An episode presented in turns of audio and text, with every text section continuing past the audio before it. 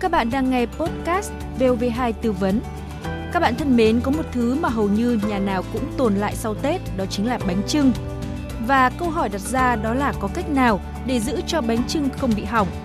Trong cuộc trò chuyện với bác sĩ Bùi Thị Trà Vi, khoa dinh dưỡng và tiết chế bệnh viện Đại học Y Hà Nội, chúng ta sẽ cùng tìm lời giải cho câu hỏi này.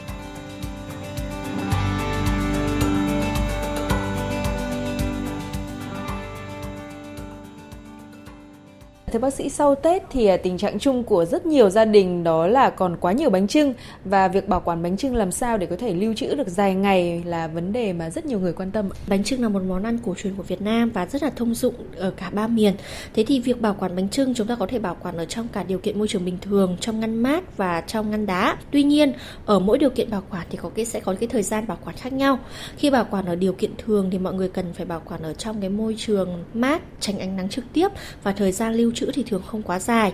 Muốn lưu trữ được với thời gian dài hơn, khoảng rơi vào khoảng độ 7 đến 10 ngày thì mọi người cần bảo quản ở trong ngăn mát tủ lạnh và muốn sử dụng lâu dài trong thời gian khoảng độ 3 đến 4 tuần, tức dưới một tháng thì mọi người sẽ cần phải bảo quản ở trong ngăn đá tủ lạnh. Tuy nhiên, theo nhiều ờ, thông tin thì lại cho rằng là cái việc bảo quản bánh trưng ở trong ngăn đá tủ lạnh thì có thể gây ra ung thư. Thì liệu đã có cái bằng chứng khoa học nào chứng minh cái điều này hay chưa? À, bánh trưng cũng như là các thực phẩm mà có chứa tinh bột nói chung khi bảo quản trong ngăn đá tủ lạnh đảm bảo đủ nhiệt độ là dưới 3 độ C và cách giã đông, cách làm ờ, chín, làm nóng lại thích hợp thì không làm thay đổi cái thành phần cũng như là tạo ra những cái chất biến chất biến đổi hay gây ung thư. Tuy nhiên khi mà lưu trữ thực phẩm trong ngăn đá trong thời gian quá dài khi sử dụng thì có thể sẽ làm giảm hương vị và giảm giá trị dinh dưỡng của thực phẩm. Còn lại thì cũng không ảnh hưởng gì đến những cái điều kiện vệ sinh an toàn thực phẩm khác nếu đảm bảo được về nhiệt độ cũng như cái tình trạng khi mà mình nấu chín. Thì nhân đây bác sĩ có thể chia sẻ luôn là khi mà chúng ta đã để ngăn đá ấy, bánh trưng bỏ ra ngoài thì mình nên ờ, giã đông và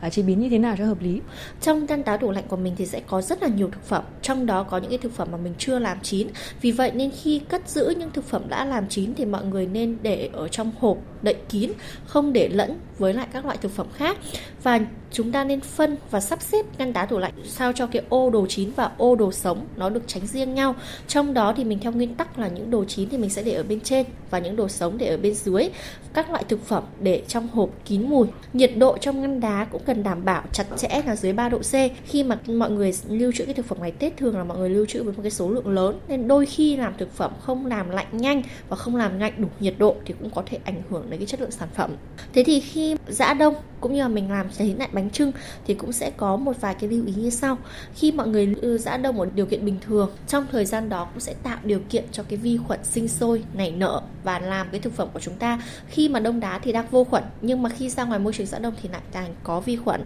Thế nên chúng ta sẽ phải áp dụng các cái biện pháp giã đông sau. Thứ nhất là giã đông từ từ bằng cách chuyển thực phẩm từ ngăn đá tủ lạnh sang ngăn mát cho đến khi thực phẩm mềm và mình có thể sử dụng được. Cái thứ hai là giã đông nhanh bằng lò vi sóng với chế độ giã đông là những cái cách mà mình có thể đảm bảo được khi mà thực phẩm bị giã đông thì không bị nhiễm khuẩn từ môi trường. Có một cái thực tế đó là khi mà bánh trưng có cái biểu hiện bị mốc hoặc là bị nhão chua ở một góc bánh thì nhiều người sẽ cắt bỏ cái phần hỏng đó và sử dụng những cái phần bánh mà chưa hỏng. Khi bánh trưng bị chua hay bị mốc từ thực tế trong cái bánh trưng đấy đã có những cái phần nó đã hỏng rồi mà thực tế mắt thường của mình không quan sát thấy. Vì vậy nên khi mà bánh trưng đã có cái điều kiện chua, hỏng và có mốc thì chúng ta nên bỏ cái phần bánh trưng đấy đi chứ mình không phải là chỉ có cắt gọt cái phần mà mình ừ. thấy nó hỏng và ăn những cái phần còn lại thì có thể gây ra những cái vấn đề về ngộ độc hoặc những cái nhiễm khuẩn về đường tiêu hóa sau này. Xin uh, trân trọng cảm ơn bác sĩ